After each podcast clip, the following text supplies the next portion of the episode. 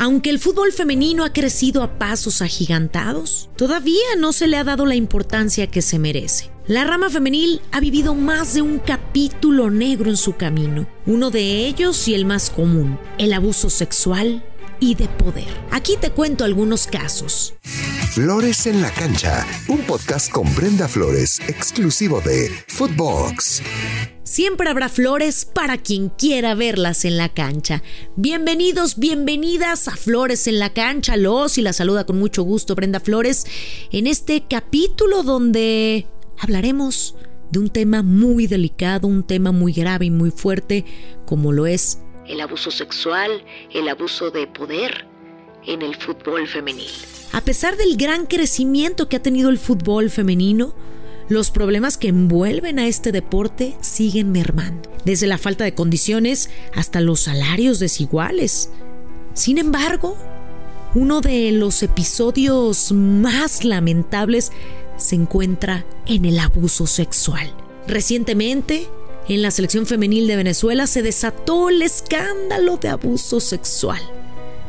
En 2019, dos jugadoras de la selección de Colombia revelaron casos similares y condiciones precarias de entrenamiento. Las futbolistas Melissa Ortiz e Isabela Echeverry, dos referentes de la selección cafetalera, publicaron una serie de videos en sus cuentas de redes sociales donde mostraban las precarias condiciones y negligencias que habían tenido que vivir en el equipo. Hola chicos, me llamo Melissa Ortiz y yo soy Isabela Echeverry y somos jugadoras profesionales de fútbol y de la selección de Colombia femenil. Hoy queremos hablar sobre algo muy importante. Nos sentimos amenazadas. No nos pagan. Ya no nos dan vuelos internacionales. Los uniformes son viejos. La federación ha cortado jugadoras por hablar. Un empleado trató de venderme mi propia camiseta. Ya no tenemos miedo. Estamos aquí para hablar. A pesar de las múltiples amenazas, no se dejaron intimidar. Es gracias a la valentía de estas jugadoras que el mundo rápidamente se ha enterado de estos casos para ya no callar y no dejar impune estas actitudes. Las declaraciones de estas jugadoras fueron la punta de lanza para el descubrimiento de más casos de abuso sexual y maltrato en las diferentes categorías del fútbol colombiano. Otras dos integrantes de la selección de Colombia, pero de la categoría sub-17, una de ellas menor de edad, presentaron denuncias ante la Fiscalía General de la Nación por acoso sexual y laboral durante las concentraciones previas al Mundial de Uruguay celebrado en noviembre del 2018. Prácticamente del otro lado del mundo, otra selección vivió una situación similar con su entrenador. Hablo de la Furia Roja. En el libro de Danae Boronat, periodista y presentadora especializada en el deporte, titulado no las llames chicas, llámalas futbolistas.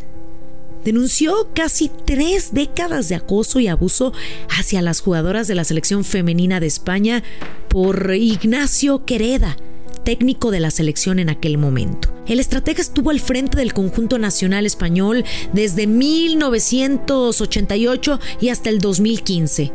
Durante 27 años, un sinfín de jugadoras estuvieron en sus equipos.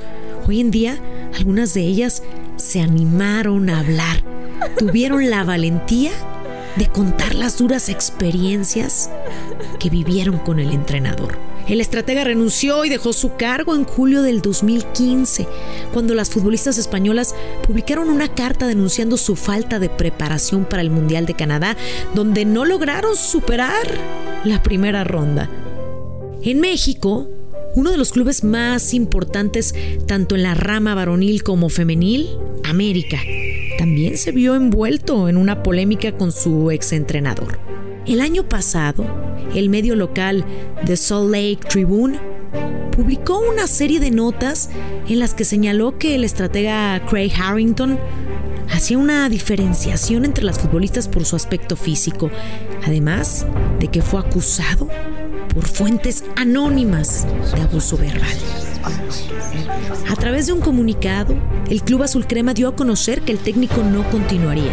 Su mensaje fue, Después de una cuidadosa revisión y consideración, el club ha decidido separar su camino del coach Ray Harrington. Amy Rodríguez, capitana del equipo en ese momento, comentó a los medios locales que el club me ha dicho que no estoy en posición de comentar sobre el estado. Hemos pasado por mucho esta semana. Puedo decir que hemos tenido que apoyarnos mucho la una a la otra. Así fueron las palabras de Ami Rodríguez. También en tierras aztecas vimos un problema de acoso a nivel selección. En esta ocasión fue con la sub-20, donde la entrenadora Maribel Domínguez y todo su cuerpo técnico fueron separados de su cargo de la selección nacional femenil de la categoría a dos semanas de que iniciara el Mundial en Costa Rica. Domínguez y su equipo de trabajo estaban bajo una investigación luego de que una de las jugadoras enviara una carta a la Federación Mexicana de Fútbol en la que denunció acoso sexual. Asimismo, la Federación Mexicana de Fútbol recibió la petición de que actuara o de lo contrario la familia de la jugadora haría público el caso. Otras integrantes de la sub-20 también denunciaron ante la federación que fueron abusadas, pues les pidieron sostener relaciones a cambio de su permanencia en el equipo. Los señalamientos de las jugadoras son que Maribel Domínguez estaba al tanto de lo que sucedía y no hizo nada para detenerlo, ni tampoco para denunciar al agresor. Finalmente, la ex técnica dio su versión. Cuando por fin tengo la oportunidad de hablar con John, pues al otro día lo primero que me dice es que hay una carta en contra de, una de las jugadoras. Pues yo me quedé impactada porque dije, wow, ¿por qué, ¿por qué está pasando esto? Al mismo tiempo yo me sentí cómoda, me sentí tranquila porque dije, no hay nada, si esto nada más es eh, un protocolo, se activa el protocolo, perfecto, no hay ningún problema, a partir de ahí me separan con todo mi cuerpo técnico y pues ya empieza a suceder todo esto, ¿no? Pero lo que sí me impactó fue la carta, porque pues realmente se manejaron dos puntos. Uno fue que yo trataba mal a las jugadoras. Jamás, jamás en la vida. Y sobre todo también hay, hay, hay un punto, ¿no? Donde me dicen que pudiera yo tener relaciones sexuales con las jugadoras. O sea, ahora ya me están tratando, aparte de que me tratan de acoso laboral, me están tratando ya de, de otra cosa, entonces no se vale, porque pues realmente no es así. Jamás se, se, se pasa esa línea que está trazada.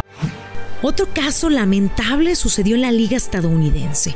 El periódico El País detalla cómo se dieron estos casos de abuso. En abril del 2021, Christy Holly el director del Deportivo del Racing Louisville, de la Liga de Fútbol Femenino Estadounidense, convocó a su jugadora Erin Simon para ver el video de uno de los partidos en privado. Ella ya se temía lo que iba a ocurrir. Se vistió con varias capas de ropa apretada para que al entrenador le fuera más difícil hurgar dentro de ellas. Era un partido en el que la deportista había fallado varios pases cuando empezaron a ver las jugadas, él le dijo que la tocaría cada vez que perdiera el balón. Y lo hizo. Ella intentó escaparse como pudo, intentando mantener la paz y que a Holly no le entrara un ataque de furia. Los abusos que vivían las jugadoras iban desde mensajes telefónicos sexualmente explícitos, insultos, gritos, y tocamientos, hasta en algunos casos relaciones sexuales. Junto con otros medios de comunicación, dieron a conocer el trato de las futbolistas en la National Women's Soccer League. Una investigación independiente sobre los escándalos de abusos sexuales en la liga descubrió que la conducta inapropiada era sistémica, afectando a múltiples equipos, entrenadores y jugadoras. El abuso en la Liga de Estados Unidos tiene sus raíces en una cultura más profunda en el fútbol femenino, comenzando en las ligas juveniles, que normaliza el entrenamiento verbalmente abusivo y desdibuja los límites entre entrenadores y jugadoras. Así lo escribió la exfiscal general interina de Estados Unidos, Sally Yates, en su informe sobre la investigación. US Soccer encargó la investigación a Yates y al bufete de abogados King and Spalding después de que las exjugadoras de la Liga de Estados Unidos, eh, Farrell y Shim, presentaran denuncias de acoso y coerción sexual que datan de una década y que involucran al exentrenador Paul Reilly. Estos son algunos de los casos de jugadoras que fueron acosadas hasta sexualmente. ¿Por qué? Por el abuso de poder. También las comentaristas deportivas estamos expuestas al acoso y les voy a platicar de mi caso, sí. En mi caso sucedió y fue durante cuatro años. Al principio un hombre que aparecía en redes sociales y que yo jamás había visto en mi vida me mandó su número de teléfono y dirección diciéndome que tenía una situación complicada, una enfermedad llamada PTSD, PTSD, un síndrome que lo hacía actuar de mala forma. Nunca hice caso. Me mandaba mensajes diciéndome que yo era todo para él, con una obsesión complicadísima ya que me veía en pantalla y escuchaba diario, más de 300 mensajes diarios a los cuales nunca hice caso. Me dediqué a sacar evidencias porque sabía que esto sería muy grave. Posteriormente comenzaron las amenazas no solo a mí, sino a las personas que estaban a mi alrededor, incluso a compañeros de trabajo. Todo empezó a subir de tono, fotos enviadas de mujeres golpeadas y destazadas. Así me llegaban a mi celular a mis redes sociales, mencionándome que así quedaría yo también hasta que procedí a hacer algo de manera legal. Duré tres años con el proceso porque si no hay marcas, si no había marcas o golpes, no procedía. Lamentablemente eso me decían y así se manejan. El proceso aún continúa y sigo esperando una respuesta favorable que cuando la tenga les contaré toda esta historia que da para mucho.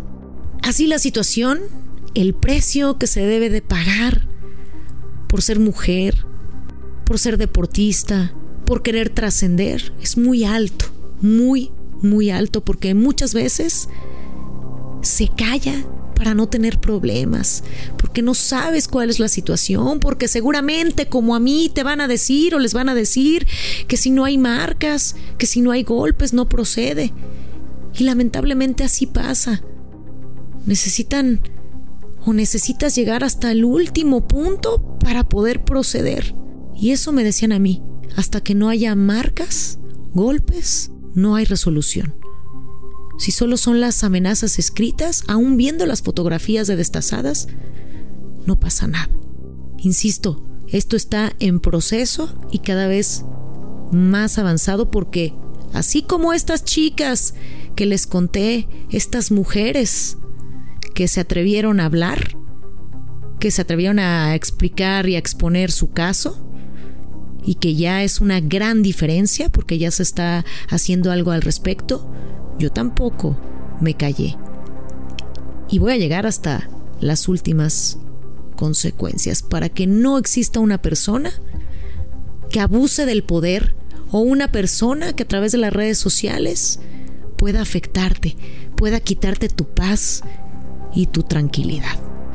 Ojalá les haya gustado esta historia, ojalá les haya dejado algo de reflexión y saber que hablando podemos proceder y podemos hacer una gran diferencia. Les agradezco mucho haberme escuchado. Recuerden que siempre habrá flores para quien quiera verlas en la cancha. Soy Brenda Flores y nos escuchamos muy pronto. Flores en la cancha con Brenda Flores, podcast exclusivo de Footbox.